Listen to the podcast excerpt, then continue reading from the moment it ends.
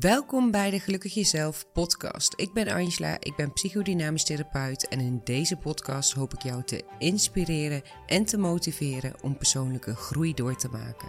Het is mijn missie om zoveel mogelijk mensen te helpen gelukkig zichzelf te zijn.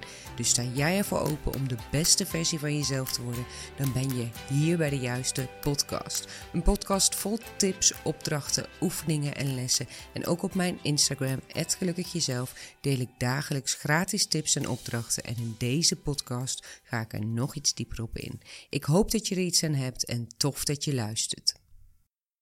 Het is weer zover. In deze aflevering ga ik weer vragen beantwoorden van volgers op Instagram. En dit keer heb ik er zoveel gekregen dat ik ze echt onmogelijk allemaal kan beantwoorden. Dus ik heb er een paar uitgekozen waar ik even wat dieper op inga. Maar ik wil je wederom even zeggen: pak even die 30 seconden om naar Instagram te gaan en het gelukkig jezelf te volgen. Want daar deel ik dagelijks zoveel dingen dat het een grote kans is dat een vraag van jou als vanzelf al wordt, wordt beantwoord. En ik kan me voorstellen dat je wel eens vragen hebt als je deze podcast luistert. En die mag je ook via Instagram gewoon naar mij sturen. Maar uh, in mijn story of in mijn posts ook wel, uh, deel ik uh, dagelijks heel, heel veel waarde. Dus uh, doe dat vooral even. En als we het over vragen beantwoorden hebben, wil ik nog even stilstaan bij het feit dat, even tromgeroffel, de eerste druk van het Gelukkig Jezelf kaartendek helemaal is uitverkocht. Mega tof. Dit kaartendek kan je namelijk ook heel mooi gebruiken om zetjes in de goede richting te krijgen op het moment dat je met een vraag rondloopt. Je houdt de vraag bijvoorbeeld in gedachten, trekt dan een kaart uit het kaartendek en je krijgt een antwoord, wat vaak zo mooi aansluit, wat ik zelf vind, maar ook als uh, reactie krijg van mensen. Vaak uh, is dat iets wat je diep van binnen wel weet, maar door beperkende gedachten eigenlijk niet mee bezig bent of niet bij stilstaat. En de volgende druk kan elk moment binnenkomen. Een hele grote pallet vol met 600 kaartendeks. Dus als je echt een tof cadeautje zoekt voor jezelf, check dan even mijn website. Ik zal de link ook even in de omschrijving van deze aflevering zetten. Ik ben in ieder geval echt mega trots erop. Ik uh, weet nog goed dat ik had bedacht dat ik er maar 50 ging bestellen, want zou ik ze wel wegkrijgen. En nu zijn er uh, 400 verkocht. Krijg ook dagelijks zoveel mooie reacties en foto's toegestuurd als uh, reactie op het kaartendek met een weekkaart of een dagkaart. Hoe mensen ook de kaarten trekken. Dus super leuk. Als je mijn podcast fijn vindt om te volgen, dan uh, weet ik eigenlijk, eigenlijk wel zeker dat je het kaartendek ook super fijn vindt om te gebruiken. Daar ben ik eigenlijk van overtuigd. Maar goed, Even een momentje van stilstaan, even een momentje van delen van mijn trots, want dat mag natuurlijk ook even ruimte krijgen. Maar nu over naar de vragen. Eh, ik zei al, ik heb er echt heel veel binnengekregen, dus ik heb er een paar uitgekozen. Eh, ik zal ook in de stories op Instagram wel wat meer van die vragen beantwoorden. De eerste vraag die ik uh, wil behandelen is de vraag: hoe ga je om met mensen die je lief hebt, maar die niet achter jouw keuzes staan? Ik heb even een beetje meer uh, informatie gevraagd bij deze volger en ze gaf aan: het gaat om keuzes waarvan je zelf overtuigd bent dat die je gelukkiger gaan maken, maar de ander dus niet. Die is daar niet van overtuigd. Wat doe je dan? Kies je dan keihard voor jezelf? En ik denk dat er veel mensen op dit moment luisteren die daar ook wel eens tegenaan lopen. Dat iemand het niet eens is met dat wat je doet. Of niet eens is met de keuze die je maakt. Tenminste, ik heb dit soort vragen ook wel vaker gehad. En ik ga je uiteraard proberen om een antwoord te geven op deze vraag en hoe ik er naar kijk. Allereerst het is natuurlijk niet fijn of misschien wel heel lastig als mensen niet achter jouw keuzes staan. Tegelijkertijd komt er bij mij ook meteen op: wat maakt het uit? Het is jouw leven. Maar ja, goed, dat is wat kort door de bocht. Uh, en dat uh, vergt denk ik ook wat processen uh, om daar zo over te denken, om dat los te laten. Want als ik nu een keuze wil maken en mijn partner staat er niet achter, dan zou ik dat oprecht ook echt nog steeds lastig vinden, denk ik. Het ligt er helemaal aan waar het over gaat. Want heeft het invloed op die ander? Uh, hoe graag wil jij die keuze maken? Want uiteindelijk is het en blijft het jouw leven. En ik zou daarin allereerst gaan kijken bij jezelf: wat maakt dat ik het zo lastig vind? Wat wordt er in mij geraakt? Wat gebeurt er bij mij? Waarom wil of durf of kan ik deze keuze niet zo makkelijk of goed maken als een ander daar niet mee eens is. Want als ik deze vraag binnenkrijg, dan klinkt het voor mij alsof je er zelf overtuigd van bent dat deze keuze jou gelukkiger zou maken. Wat maakt dan dat je hem toch niet maakt? Of wat maakt dan dat je misschien toch twijfelt als iemand anders iets anders vindt? Wat maakt dat de mening van die ander zo belangrijk is? Zit er bijvoorbeeld een lading op uh, vanuit vroeger toen je kind was? Wat, toen, je, toen je als kind keuzes maakte? Uh, is jou bijvoorbeeld regelmatig verteld dat je niet de goede keuzes maakte? Of uh, wil je het heel graag goed doen? Of is de lading dat je jezelf egoïstisch vindt als je dan toch die keuze maakt? Ik vind oprecht, en um, nou laat ik daarmee beginnen, dat je vrijwel altijd moet kiezen voor dat wat jou gelukkiger maakt. Maar dat betekent dus niet dat die, ander daar per se in mee moet gaan, in wat het ook is. Dus als bijvoorbeeld jouw partner, moeder, zus, broer jouw keuze niet oké vindt, is dat op zich prima, want dat is jouw keuze. Maar verwacht niet dat die ander ook meedoet met deze keuze. Als je dat verwacht, ja, dan wordt het ook lastig. Want dan krijg je eigenlijk, dit, dit komt steeds weer terug. Een ander kan namelijk onmogelijk altijd hetzelfde vinden als jij. Een ander is namelijk anders opgevoed, ook al kan het nog zoveel op elkaar lijken. We groeien allemaal op met andere ouders, andere omgeving, andere scholing, andere opvoeding, alles. En zelfs als je broer of zus bent van elkaar, verschilt dat nog steeds met wat jij meeneemt en bijvoorbeeld je broer meeneemt uit de jeugd. En dus besef je daarin ook, iedereen groeit op een andere manier op, iedereen neemt andere dingen mee. Dus kan onmogelijk altijd met je eens zijn. Dus laat dat van die ander ook bij die ander en kijk ook naar de normen en die waarden van die ander, waardoor die het ander het niet mee eens is. Dat mag. Dus mijn advies hierin um, zou ook zijn: blijf bij jezelf. Kijk aan van dat wat bij jou hoort en maak keuzes die voor jou goed zijn en vertrouw daarop. En onderzoek ook echt eens, en daar blijf ik altijd een beetje op hameren, waarvan, waar het vandaan komt dat je per se wil dat die ander het met je eens is. Of dat die ander je erkenning geeft van hey, goede keuze. Of je hebt die keuze goed gemaakt. Want daar zit zo'n grote winst. Als je daar achter komt, er zit zo'n grote winst. Vaak mag je iets loslaten. Bijvoorbeeld een overtuiging diep van binnen dat je niet goed doet. En dan mag je daarmee aan de slag.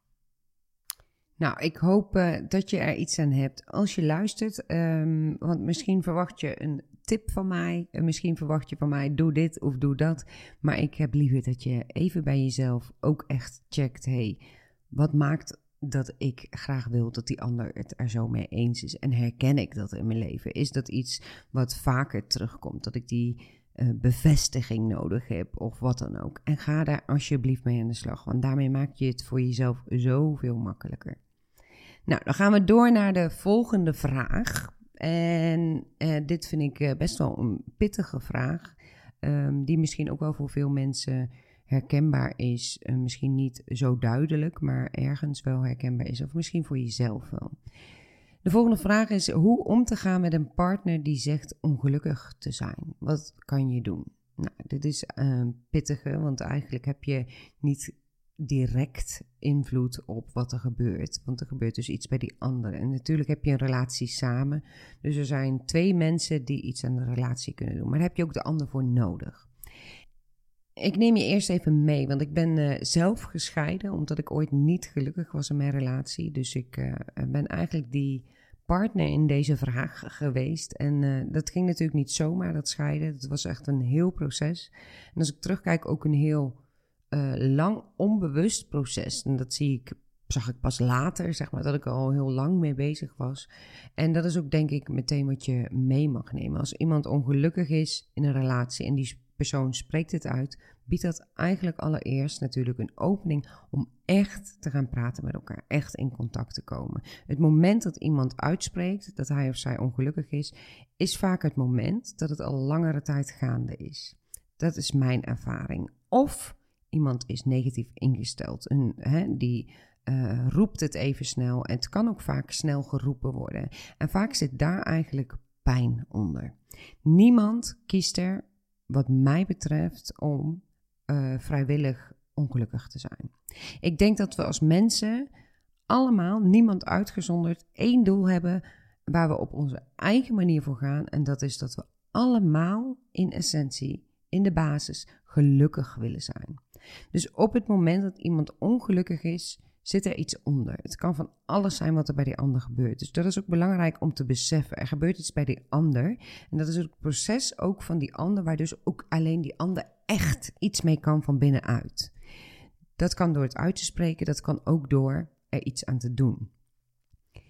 Dus dat is het eerste wat ik aan je mee wil geven. Uh, degene die deze vraag misschien in gedachten heeft of aan mij gesteld heeft. Uh, betrek het niet direct alleen maar op jezelf dat jij het niet goed doet. Of dat er iets mis is met jou. Maar er gebeurt iets in die ander. En probeer het ook met een milde blik te kijken. Hey, wat gebeurt er dan bij die ander? Probeer daar open voor te staan. Want als er pijn is bij die ander, of die ander voelt zich niet gezien of niet belangrijk in de relatie, dan kun jij daar ook iets in betekenen. Nou, je kunt er dus iets aan doen. En wil die ander bijvoorbeeld niet praten of er niet iets aan doen, dan is dat natuurlijk super pijnlijk als jij dat wel wil. En dan kan je dat ook laten weten aan die ander, dat het je verdriet doet. En dat je heel graag wil weten wat er gaande is. Zonder verwijten. Maar vertellen wat het bij jou doet. In een relatie, vind ik, heb je daar eigenlijk ook recht op. Dat je uh, te horen krijgt, hé, wat gebeurt er dan bij je? En ook als een ander dat niet wil, um, vind ik eerlijk gezegd ook dat je je mag afvragen of je dit dan wel verdient. En dit is echt, ja, het klinkt nu heel makkelijk allemaal dat ik zeg, dat hoe ik het zeg, maar het is zo'n ingewikkeld en pijnlijk proces. Maar er is ook echt, echt wel veel aan te doen. En, maar dat moet je wel samen doen. Dus je moet er samen voor willen gaan. Ik zeg altijd, als er maar een stukje is in allebei, dan kun je er nog heel, heel veel uithalen en zelfs uitkomen. Dus praat met elkaar of praat met elkaar met hulp erbij. Er heerst best wel een, ja, een taboe op relatietherapie, maar het is zo helpend vaak. Eh, omdat je er gewoon dus zelf niet helemaal uitkomt. Er kunnen dingen uitgesproken worden die normaal niet uitgesproken worden. En wil je geen relatietherapie, dan is er natuurlijk een keuze, wat helemaal prima is. Maar dan zou ik alsnog echt gaan praten. Wat maakt dat jouw partner niet gelukkig is en wat doet het met jou? Waar loopt hij of zij tegenaan? Waar loop jij tegenaan? Dus eh, ga echt ervoor zitten en maak echt contact met elkaar. Luister ook vooral even de vorige aflevering over communiceren, want echt die kan enorm helpen in relaties. Maak echt contact met elkaar. Luister echt naar elkaar. Probeer op een volwassen manier met elkaar te praten. Praat met elkaar vanuit kwetsbaarheid, zonder met je vinger te wijzen naar die ander. Want dan ben je die ander gewoon echt kwijt. Je bent die ander gewoon kwijt in de communicatie. En tegelijkertijd gaat het gras ook gewoon niet harder groeien als je eraan trekt. Sommige mensen lopen een ander pad in, een andere richting. En dan ben je elkaar kwijt. En dat is super verdrietig, maar tegelijkertijd hou niet vast wat je eigenlijk los mag laten. Niemand gaat een relatie in met de gedachte: oh, dan ga ik over een paar jaar weer lekker uit elkaar. Probeer dat ook in te zien. Twijfel niet aan jezelf, maar sta open voor dat wat er wel en wat er niet gezegd wordt. Ja, een pittig proces altijd. En ik hoop dat je toch iets aan mijn antwoord hebt. Ehm, blijf vooral bij jezelf, in jezelf geloven ook. En um, blijf in contact. Ik hoop echt van harte dat jullie eruit komen samen en dat jullie er samen echt over kunnen praten. Ik heb een tijdje in mijn praktijk uh, relatietherapie gedaan, als in dat ik de therapeut was. En daarin zag ik zoveel mooie dingen gebeuren op het moment dat mensen echt zagen, hey, wat speelt er bij de ander? Dat mensen echt naar elkaar gingen luisteren en ook echt gingen delen wat speelt er bij mij. Zodat je echt uit kwetsbaarheid met elkaar in contact komt. Nou, ik hoop uh, dat jullie eruit komen. Nou, dan gaan we door naar de volgende vraag. Ik blijf maar doorpraten en er zijn zoveel vragen. Even kijken. Ja, dit is een mooie en ik denk ook dat veel mensen zich hierin herkennen. Hoe kan ik mijn automatische reactie voor zijn? Nou, ik had even geen flauw idee wat dit voor een vraag was, maar ik heb even verder gevraagd. Het gaat om een snelle, felle, geïrriteerde reactie. Waarvan je dan later denkt: ah shit, waarom deed ik nou zo boos? En later ook van baalt dat je dat hebt gedaan. Misschien herken je dat wel. Ik denk dat veel mensen zich hierin herkennen. Dat geïrriteerd of gefrustreerd of snel fel reageren en dan later denken: oh, dat was echt niet nodig. Vaak als je merkt dat je ongewenst of fel uh, geïrriteerd reageert, speelt er vaak iets bij je. Zonder dat ik je iets probeer aan te praten, maar het is wel echt de moeite waard om daar even nu bij stil te staan. Vaak als je uh, in die mate reageert op iemand, onverwachts eigenlijk. Vaak voel je ook een beetje of het je overkomt. Ben je bijvoorbeeld te druk of je hebt onverwerkte dingen die geraakt worden. Uh, je spreekt dingen niet uit, waardoor je eigenlijk iets bij je houdt, waardoor het op deze manier eruit komt. En zo gaat het maar verder. Er speelt iets bij je, anders hoef je niet zo te reageren.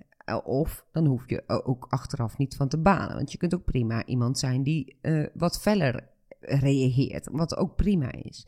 Maar 9 van de 10 cliënten die hier tegenaan lopen, tegen dat snel, fel of geïrriteerd reageren, gaan uit, gaat het uiteindelijk vaak om zichzelf voorbijlopen.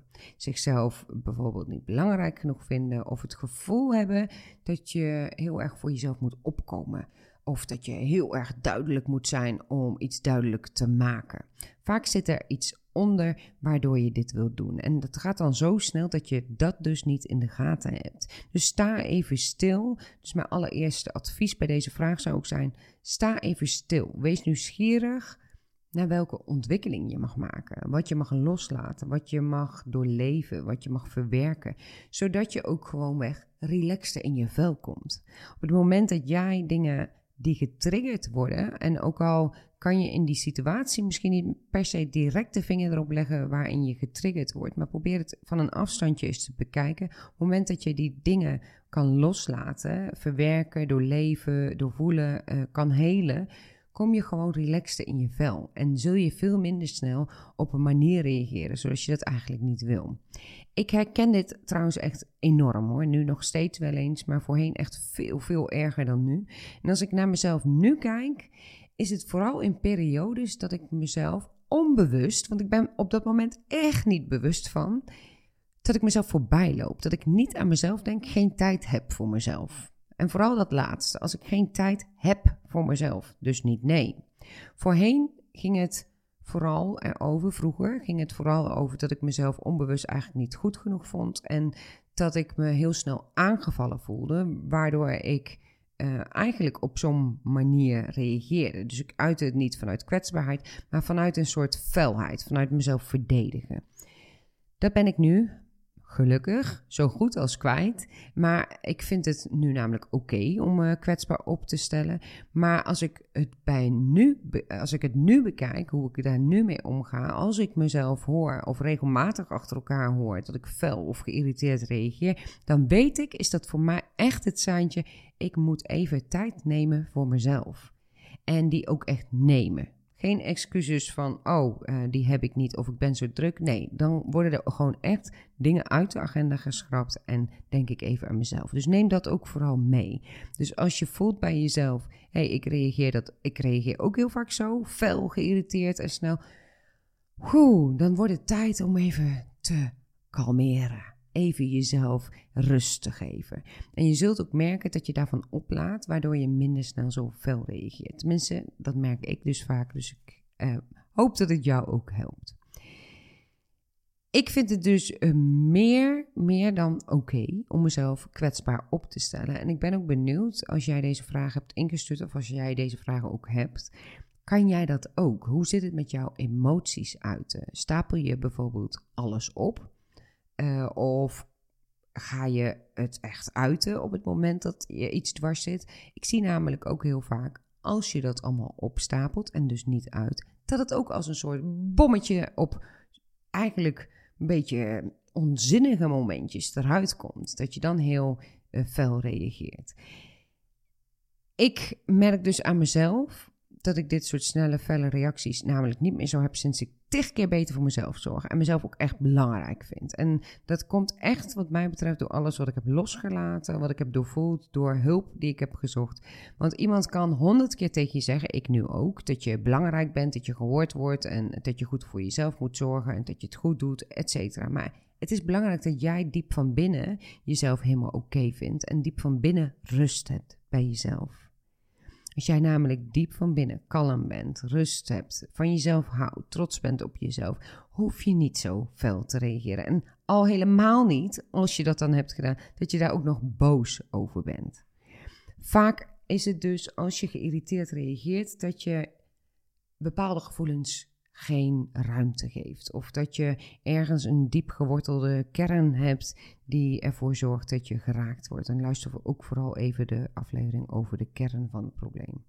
Dus sta de volgende keer, als je geïrriteerd of fel reageert, even stil. En vraag je dan eens af, wat gebeurt er nu bij mij? Wat voel ik? Hoe sta ik op dit moment in mijn leven? Hoe zit ik vandaag in mijn vel? Zorg ik wel goed voor mezelf? Geef ik mezelf een hoge prioriteit? Of ben ik van de ene afspraak naar de andere aan het rennen. Voor iedereen aan het zorgen, behalve voor mezelf. En een andere tip, die heb ik volgens mij wel eens vaker gegeven. Ga eens alleen weg. Oh, ik kan zo enorm opladen van een nachtje of twee nachtjes alleen weggaan. Gewoon even van de radar. In mijn eentje. Of dat nou in mijn geval is om te werken, wat ik dus super leuk vind. Of dat dat nou gewoon is om niets te doen, om boeken te lezen. Maar je hebt dat opladen nodig. Het is gewoon een must. Het is echt een must om jezelf op te laden. Naast dat ik het ook echt een must vind voor iedereen om innerlijke processen te doorlopen, dingen te helen, te doorvoelen en los te laten. Nou, hopelijk heb je hier iets aan. En ik merk trouwens direct bij het beantwoorden van de vragen dat ik niet echt praktische tips allemaal geef. Ja, behalve ga een nachtje weg. Uh, en ik wil daar heel even bij stilstaan, want ik kan jou namelijk nu 100 praktische tips geven. En in veel afleveringen geef ik je ook praktische tips. Bijvoorbeeld ehm, bij de laatste had ik kunnen zeggen: Nou, de volgende keer tel even tot 10, haal ik je diep adem. Maar ik vind het veel belangrijker en veel boeiender wat er in jou gebeurt. En als ik jou de tip geef, tel tot 10, dan ga je dat misschien 10 keer doen, zeg maar de aankomende 10 keer. En daarna ben je weer op hetzelfde, want dat wat er gebeurt in je heb je niet aangepakt. Dus ik hoop ook dat als jij een vaste luisteraar bent, en dan weet je dat ook, ik hoop dat jij daar ook steeds meer en misschien al wel helemaal zo tegenaan gaat kijken. Dat je echt, echt binnen in jezelf mag kijken en dat je jezelf mag ontwikkelen. Het is namelijk helemaal niet erg als je geraakt wordt, want dat betekent dat er iets te doen is voor je. Dat je iets mag ontwikkelen, zodat je je vrijer en gelukkiger kunt voelen. En dat is echt hard werken. Ik ben honderd keer door die weerstand van hard werken aan mezelf gegaan. Honderd keer afspraken af willen zeggen. En ik ben er nog steeds nooit helemaal, want het blijft jezelf ontwikkelen. Maar Probeer echt eens bij jezelf wat vaker in te checken. Probeer eens wat vaker stil te staan. Wat is er gaande bij je? Wat is er echt gaande bij je? Als ik kijk naar die vorige vraag, sta eens even stil. Wat gebeurt er nu eigenlijk bij je? In plaats van dat je terug gaat kijken en gaat zeggen: Oh, wat stom dat ik zo deed. Dat je ervan baalt en boos wordt. Nee, kijk eens even met een liefdevolle blik. Wat gebeurt er nu eigenlijk echt met me? Hoe zit ik nu in mijn vel?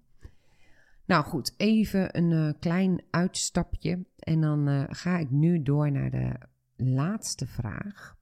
En de laatste vraag is ook denk ik eentje die wel veel mensen kunnen herkennen. Hoe voel ik meer wat ik zelf wil in plaats van altijd onbewust mee te kleuren? Het wordt wat saai, mijn antwoord, maar wederom stel ik jou hier de vraag: wat maakt dat je onbewust meekleurt? Vraag jezelf dat als allereerste altijd af. Wat als jij niet onbewust meekleurt? Wat zouden dan de consequenties zijn? En zeg dan niet niks, zou heerlijk zijn, zou fijn zijn. Nee, iets houdt je in dit patroon van onbewust meekleuren.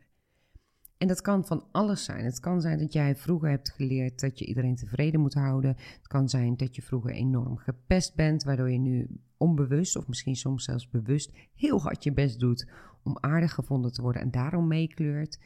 Uh, en ga zo maar door. En ik beloof je nu alvast eventjes trouwens, ik ga je zo ook een tip geven maar onbewust meekleuren betekent dus niet voor jezelf staan. Dat betekent dat jij ergens in jezelf jezelf niet genoeg waard vindt om je mening te delen. Of dat je uit zelfbescherming, om niet gekwetst te worden of geen ruzie te krijgen, maar meekleurt met die ander. Dus wees eens nieuwsgierig ernaar.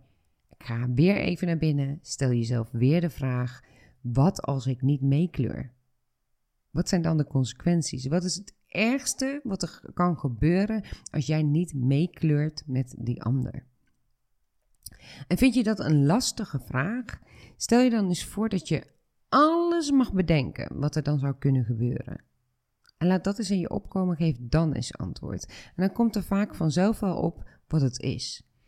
Check ook voor jezelf eens: kleur ik met iedereen mee? Is dat bij iedereen en overal zo? Of bij specifieke mensen? Of bij familie, of bij vrienden, of bij, juist bij het werk. En hoe zit het met jouw zelfvertrouwen bij deze specifieke mensen of bij iedereen? Hoeveel vertrouw jij op jouw eigen keuzes, op jouw eigen kunnen, op uh, er staan voor jezelf bij die mensen?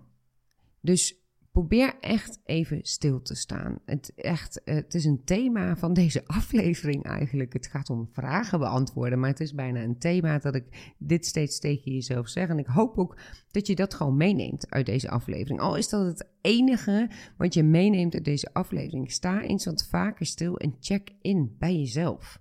Voel wat er bij jou gebeurt. In plaats van jezelf uh, te bekritiseren of uh, af te keuren om iets wat je doet. Nee, voel en wees nieuwsgierig naar wat maakt dat ik dit doe. Wat maakt dat ik meekleur? Wat maakt eh, dat ik niet mijn eigen keuzes maak? Ga zo maar door. Nou goed. En nu de tip. Want jullie hebben die vragen natuurlijk ingestuurd om kant-en-klare tips van mij te krijgen. Um, maar misschien heb je dat wel bij bepaalde mensen dat je automatisch meekleurt. En dan kan ik me best voorstellen dat, dat het bijvoorbeeld mensen zijn die iets hebben wat jij niet helemaal hebt. Dus bijvoorbeeld mensen um, die ontzettend veel zelfvertrouwen hebben, of waarvan jij denkt dat ze heel veel zelfvertrouwen hebben, of in ieder geval zo overkomen op jou, en jij hebt iets minder zelfvertrouwen. En dat je dan bij dat soort mensen juist automatisch meekleurt. Weet je dat uh, welke mensen dat zijn. Of uh, dat je deze mensen gaat zien. Of ga je er letterlijk naartoe? Heb je er een afspraak mee? Neem dan even vijf minuten van tevoren. Even ruimte voor jezelf. En concentreer je dan even op je ademhaling. Neem gewoon je ademhaling even waar. Neem echt even een momentje voor jezelf. Wees dan gewoon even nieuwsgierig naar je ademhaling. Hoe diep gaat het? Of is het juist heel hoog? En voel ook echt eens goed je voeten op de grond. En heb je dat gedaan, ben je even helemaal met je aandacht bij je ademhaling en bij je voeten voor enkele minuten. Visualiseer dan eens een soort bubbel. Een bubbel die van je voeten, van onderuit je voeten tot helemaal boven, tot boven je kruin om je heen staat. En misschien kan je die bubbel zelfs een kleur geven. Stel je maar eens voor dat deze bijvoorbeeld rood is. Het kan natuurlijk van alles zijn. Maar probeer je dat helemaal voor te stellen. En je kunt het ook nu doen. Ook al ben je nu aan het wandelen of zit je in de auto. Alsof er een bubbel om je heen ontstaat. Maak die maar zo rood. En stel je dan ook maar voor dat in die bubbel al jouw energie zit. Energie die van jou is. Dit is jouw eigen bubbel. En stel je dan ook eens voor dat die ander waar je zo direct naartoe gaat, of waar je mee af hebt gesproken of die je spreekt, dat die ander ook in een bubbel zit. En die bubbel is ook helemaal van die ander, met energie van die ander. En die bubbel is bijvoorbeeld wit. En zet dan eens voor jezelf de intentie: wat bij mij hoort, hoort bij mij en mag er zijn. En wat bij die ander hoort, hoort bij die ander en mag er zijn. Dus wat bij mij hoort, hoort bij mij en mag er zijn. Wat bij die ander hoort, hoort bij die ander en mag er zijn. En dan ga je, terwijl je die bubbel om je heen visualiseert, ga je naar binnen of ontmoet je die persoon of bel je die persoon of wat voor manier dan ook. En zorg er dan voor, en visualiseer je dat ook echt, dat er tijdens dit gesprek, dat de kleuren van jullie bubbels zich niet mengen. Ga niet meekleuren met het wit, maar blijf bij jouw kleur, in dit geval rood. En blijf dat visualiseren. Ga steeds weer terug naar, oké, mijn kleur is rood of welke kleur het ook is. En dat betekent niet dat je met gebalde vuisten het gesprek in moet gaan, maar dat betekent dat je bij jezelf mag en kan blijven. Probeer het maar eens. Want als je namelijk meekleurt bij het wit van die ander, ga je uit jouw bubbel. Ga je uit jouw ruimte. En als de, je de kleuren laat mengen, rood en wit, dan krijg je roze. Ook niet handig, want jij hebt je eigen unieke kleur. Dus houd het rood. En doe dit vooral met kleuren die in jou opkomen. Dus je hoeft het echt niet met rood en wit te doen. Als je het makkelijk vindt, kan het natuurlijk wel. Maar hou de kleuren apart van elkaar. Dus als die ander iets vindt of zegt of doet, is dat die witte energie of wat voor kleur dan ook van die ander. En dat wat jij vindt, doet, zegt, is rood. Je hoeft dus niet mee te kleuren. Je hoeft de kleuren niet te laten mengen. Jullie kunnen prima ieder op zichzelf staan met je eigen kleur.